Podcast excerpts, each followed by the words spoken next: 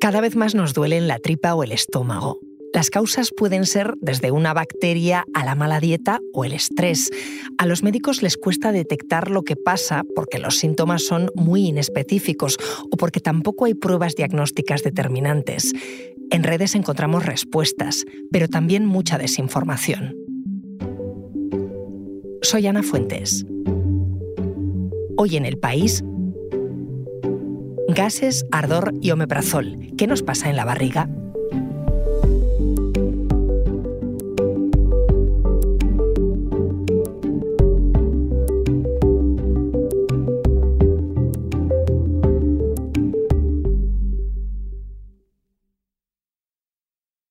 entender mejor si han aumentado las enfermedades derivadas del aparato digestivo, he llamado a mi compañera Jessica Mouzo, que es redactora de salud en Barcelona. Hola Jessica. Hola Ana, ¿qué tal? Cuéntame, ¿hay más enfermedades de este tipo? Pues la percepción global es que sí, aunque en algunas dolencias es un poco difícil ¿eh? concretarlo, porque a veces los criterios que definen las propias eh, afecciones pues van cambiando y actualizándose pero sí, eh, lo que me explicaba, por ejemplo, el doctor Francisco Warner, que es especialista de, en enfermedades del aparato digestivo, es que los gastroenterólogos sí que se encuentran con, más pacientes en la consulta con, estos, con los llamados trastornos funcionales digestivos. Y de hecho, alrededor de la, de la mitad de sus consultas son por esto, me dice. Y lo que también está claro que está, que está aumentando son patologías pues, como la celiaquía, la enfermedad de Crohn, las intolerancias alimentarias o el sobrecrecimiento bacteriano del intestino delgado, que es lo que se conoce como SIBO. Vale, vamos diferenciando. Hablabas primero de trastornos funcionales. ¿Cuáles son y qué nos pasa cuando los tenemos? A ver, los trastornos funcionales digestivos son un abanico muy amplio de síntomas y molestias que se relacionan pues, con eso, con la función digestiva, con el intestino, el abdomen pero para los que no hay una causa o no se encuentra al menos ninguna causa orgánica. Te pongo un ejemplo. Tú tienes un dolor abdominal constante, o una hinchazón, o en diarreas constantes, o, o estreñimiento, pero no hay úlceras, no hay tumores, no hay ninguna alteración orgánica que lo explique. Pues probablemente ahí haya un trastorno funcional que hay que acabar diagnosticando. En esta familia de, de dolencias estaría por ejemplo, el síndrome del intestino irritable, que es ese cuadro donde predomina el dolor y se relaciona pues, con deposiciones distintas. Puede haber eh, momentos de diarrea, estreñimientos, las dos cosas. Eh, y también, por ejemplo, otro, otra patología sería pues eso, la diarrea funcional, eh, que es decir, sin motivo, sin explicación aparente, pues tienes este este tipo de, posiciones. O la dispepsia, que sí que se caracteriza pues, por una sensación de dolor o malestar abdominal pues, muy recurrente, ardor, saciedad, hinchazón, eructos, náuseas. Hay muchos cuadros que forman parte de estos trastornos funcionales digestivos y los síntomas suelen ser eh, pues muy heterogéneos y, y, bastante inespecíficos. Pueden ser muchas cosas. ¿Y por qué aparecen? ¿Qué dice la ciencia? Lo que tienen claro los científicos es que es multifactorial. No puedes achacarlo a una causa específica. Probablemente hay elementos genéticos y también factores ambientales que influyen. A veces hay un trastorno psicológico de fondo o está relacionado con una patología de salud mental como la depresión, porque al final es verdad que el cerebro y el intestino están conectados, no son entes aislados y, cuando puede, haber una disfunción en la interacción entre, estas, entre ambas áreas, entre ambos órganos, eh, y, haya un problema. De ahí que el nombre que se le ha puesto a estos trastornos también sea trastornos de la interacción cerebro-intestino. Es verdad que también puede estar relacionado con el estrés, con la dieta o también con haber pasado pues, por una enfermedad intestinal grave primero, como una gastroenteritis grave por salmonella, salmonella por ejemplo que ahí hace pues, que el intestino eh, esté más sensible. De todas formas, eh, sea cual sea la causa, lo que parece claro es que estas personas padecen lo que los expertos llaman hipersensibilidad visceral. ¿Qué quiere decir esto? Pues que tienen una percepción, una percepción excesiva de lo que está pasando en su, su, intestino o el umbral de dolor o de malestar está más bajo que una persona sana que no tiene esta patología. Por ejemplo, una persona pues, con síndrome de intestino irritable probablemente siente mayor malestar, malestar ante una distensión abdominal que una persona sana. Y eso no quiere decir que se lo inventen o no, no, efectivamente simplemente lo perciben más. Y lo que sí que se ha visto es que no hay grandes diferencias entre países ricos y, pobres o más o menos desarrollados. Eh, un estudio, de hecho, calculaba que a, a nivel internacional mundial el 40% de la población tiene algún trastorno funcional digestivo. El 40% es un porcentaje altísimo. Jessica, y además de estos trastornos, me contabas antes que también han aumentado las intolerancias, las celiaquías, ¿no? Sí, sí, aquí no, no hay duda, pero déjame aclararte que las intolerancias, las alergias, la enfermedad de Crohn, la colitis ulcerosa o la celiaquía no son trastornos funcionales, estos son orgánicos. Es decir, sí que hay una causa, hay una explicación, hay una alteración orgánica que tú puedes identificar y detectar eh, perfectamente y que explica el cuadro sintomático. Y lo que nos explican los expertos es que estos cuadros sí, también han aumentado eh, y en parte seguro porque hay mejoras eh, de los métodos diagnósticos, es decir, que se detectan más y mejor. Pero esto sí que está asociado al modo de vida de los países más desarrollados, eh, de, de, la implantación de la dieta occidental, pues llena de ultraprocesados, con poco consumo de, de vegetales y a la influencia del, del, uso de antibióticos. El doctor Warner nos explicaba que son enfermedades que aparecen con la industrialización, me decía. Y me ponía un ejemplo, ¿no? Por ejemplo, en los años 2000 iban médicos de, a su hospital de Argentina y México a, a, aprender a hacer endoscopias, pero ellos no veían ningún caso de Crohn y ahora sí que los ven. Y en China igual, en los 90 no tenían casos de esta dolencia y ahora en 30 años pues ha cambiado completamente el panorama y sí que los ven. Y luego has mencionado el SIBO, algo de lo que hemos escuchado hablar bastante en, los últimos tiempos. ¿Por qué? Sí, a ver, es que lo del SIBO es un fenómeno en el que han mediado varios actores diferentes y últimamente en concreto las redes sociales bastante. Pero vamos por partes. Para empezar, SIBO, esta palabra, son las siglas en inglés de sobrecrecimiento bacteriano en el intestino delgado. Y es una afección real, orgánica, tiene su explicación y es que el intestino delgado es un órgano que siempre está en movimiento y apenas tiene microbios. Entonces, si crecen ahí las bacterias, su mucosa se inflama y pierde la capacidad de absorber. Y eso es el SIBO y puede provocar pues, un cuadro de síntomas gastrointestinales inespecíficos como puede ser diarrea, gases, hinchazón, estreñimiento. Y a veces ocurre pues, a consecuencia de una intervención quirúrgica por problemas estructurales de tu propio intestino o derivado de otras patologías como puede ser la enfermedad de Crohn. El problema es que los síntomas son tan vagos, tan inespecíficos y a menudo coincidentes pues, con estos trastornos funcionales digestivos que te comentaba, que se diagnostican como SIBO pues, cosas que a lo mejor no lo son. Y de hecho los expertos, una cosa que nos comentaban y que nos alertaban es que hay un exceso de diagnóstico de esta dolencia y esto ocurre mm, en parte pues, porque se ha popularizado mucho en las redes sociales y hay pues, muchos influencers explicando sus casos, autodiagnosticándose incluso y recomendando productos para tratarlo. Eso por un lado. Y luego es verdad que también por otra parte ha coincidido que eh, ya hace unos años que se comercializó un test de aliento que se ha usado para diagnosticar el SIBO, pero no es todo lo fiable que les gustaría a los médicos y sus resultados o por lo menos la interpretación errónea de esos resultados puede llevar a, a, falsos positivos. Claro, es que describes muchos síntomas que ha experimentado la mayoría de la gente. Para los médicos es fácil identificar cuándo son enfermedades y cuándo son situaciones puntuales. Pues no, no, no siempre está, es sencillo. Al final eh, son síntomas que todo el mundo puede tener en algún momento.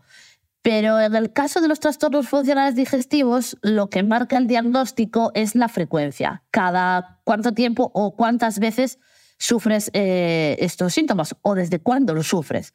Eso y evidentemente la atención personalizada para identificar bien el cuadro y el comportamiento de la sintomatología, cuándo aparece, por qué, en qué momento.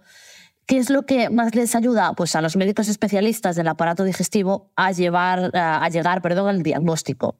Pero es verdad que son dolencias súper complejas. Para empezar, porque el propio médico se enfrenta a la incertidumbre de, no encontrar ninguna prueba positiva, ningún dato objetivo de diagnóstico, ningún motivo orgánico que explique por qué tienes esa sintomatología. No hay pruebas diagnósticas o no siempre consigues pruebas diagnósticas que te den un resultado. Y luego está el paciente que tiene unos síntomas, busca unas respuestas y no siempre se le pueden dar de forma contundente. Y aparte, tienes además el otro, otro problema añadido, y es que no hay soluciones infalibles para mejorar el, el cuadro. Oye, y decías que esos síntomas tienen que ver muchas veces con la salud mental. Los pacientes sufren problemas físicos, pero si no se tratan también psicológicos. Sí, de hecho un estudio británico explicaba que los trastornos funcionales digestivos eh, provocan pues, eh, síntomas crónicos eh, que, no que algunos no se van y, que acostumbran a empeorar pues, o por conductas pues, desadaptativas del paciente, por estrés, por problemas psicológicos asociados. Y señalaban, de hecho, que la, la psicoterapia podía ser eficaz y que el éxito del tratamiento aumentaba precisamente con una buena relación médico-paciente, por lo que evidentemente esto debería tenerse en cuenta en la consulta al final el componente psicológico es clave en todo el proceso terapéutico, sobre todo en este tipo de dolencias también específicas, sin respuestas claras y contundentes de tratamiento, de cómo va a ir, del pronóstico. Y Warner me explicaba, por ejemplo, que hablar con los pacientes y que ellos se sientan que los escuchas, que les haces caso y que al menos le, le ofreces un abordaje personalizado, pues hace que mejore mucho y el, abordaje asistencial, me decía, se basaba mucho en hablar, en dedicarle tiempo al paciente al final. Ahora me sigues contando más, Jessica. Enseguida volvemos. Porque escuchas hoy en el país y siempre tienes ganas de más, recuerda que los sábados y los domingos tienes nuevos episodios gracias a la colaboración de Podimo y El País Audio.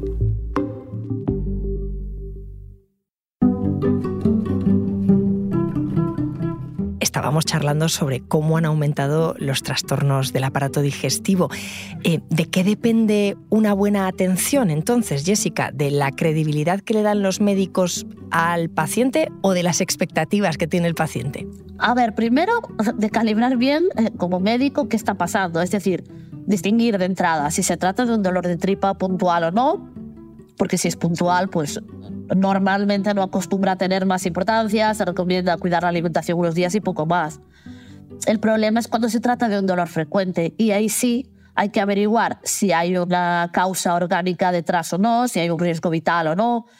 Y, si no hay causa orgánica y es funcional, eh, como estos trastornos de los que estamos hablando, hay que profundizar en el abordaje de los síntomas, porque la persona lo está pasando mal y hay que entender pues, el proceso de, este, de cada paciente, e intentar buscar el mejor tratamiento. Eh, a los médicos lo que se les recomienda en, las guías clínicas, en estudios, es ser empático con los pacientes, ser honestos y admitir pues cuando no tienes respuestas y no sabes eh, por dónde tirar o, qué, o, qué, o, cuál puede ser el pronóstico, ¿no?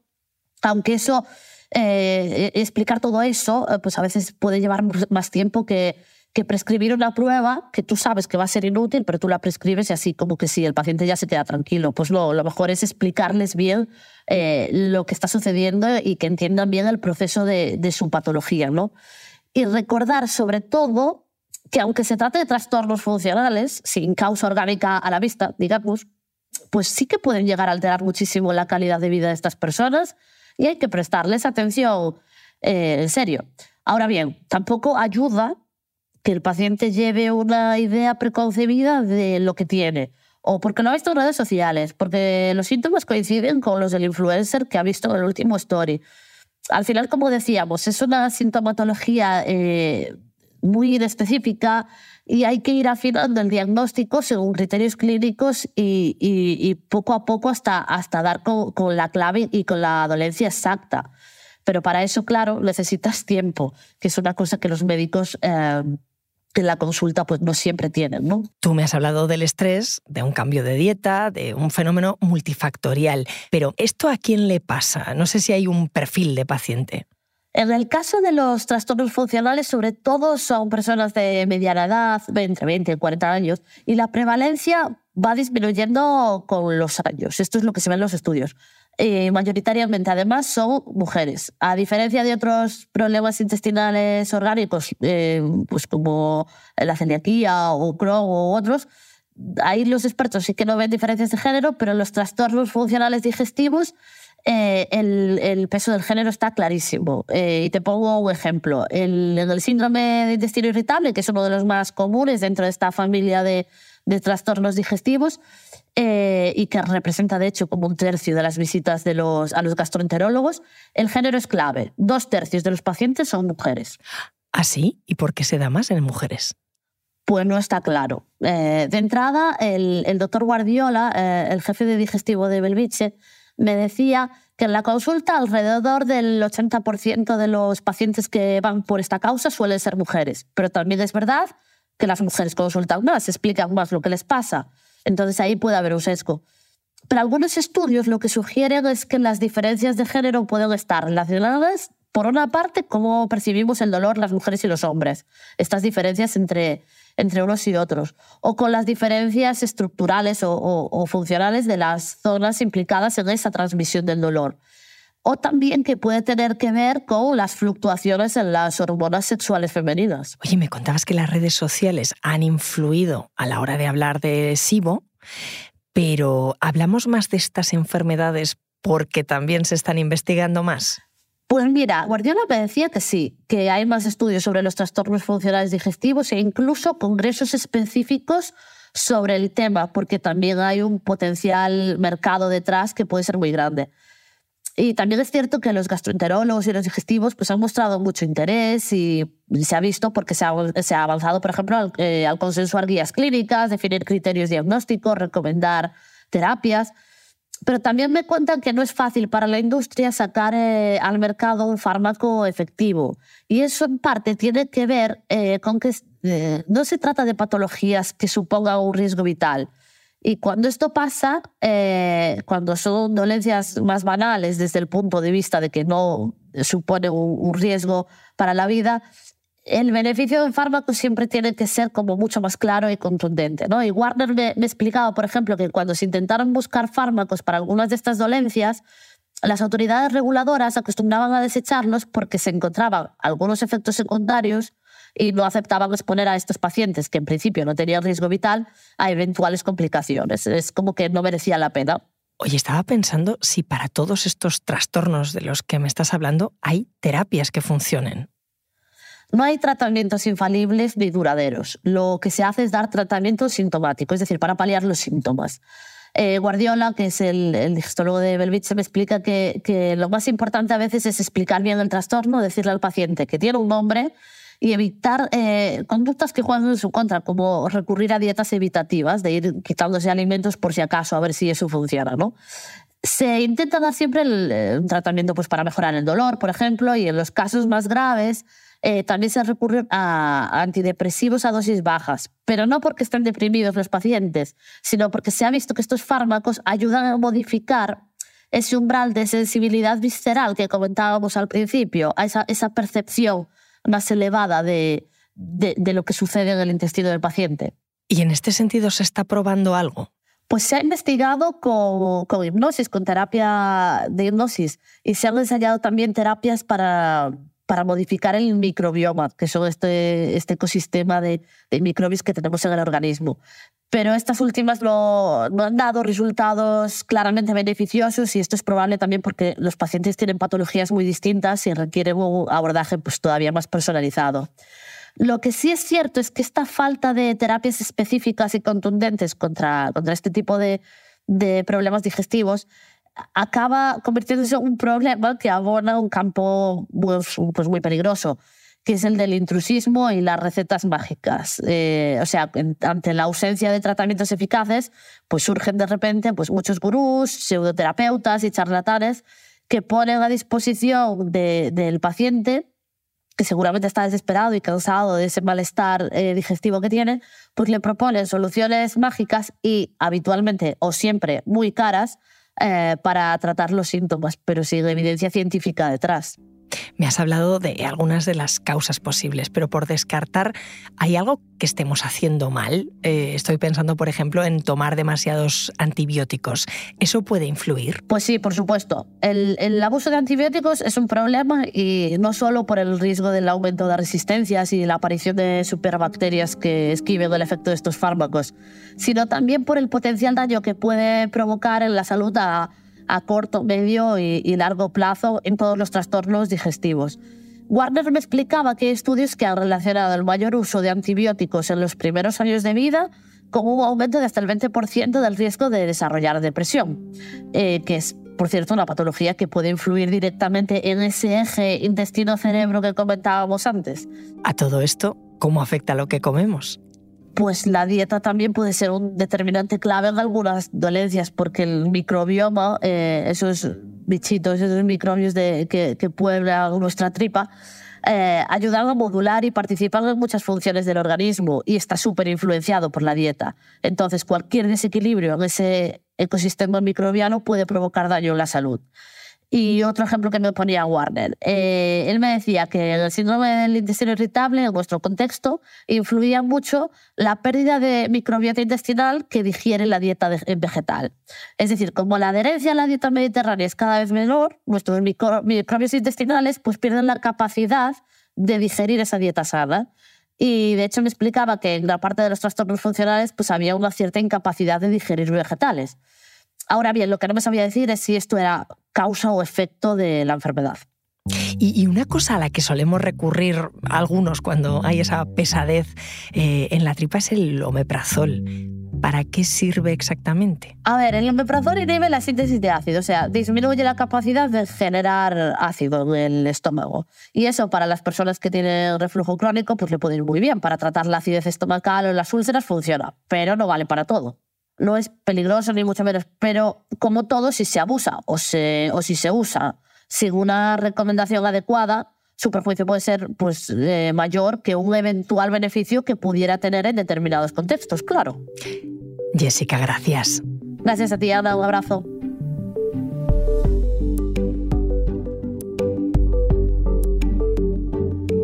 Este episodio lo ha realizado Elsa Cabria. El diseño de sonido es de Nacho Taboada.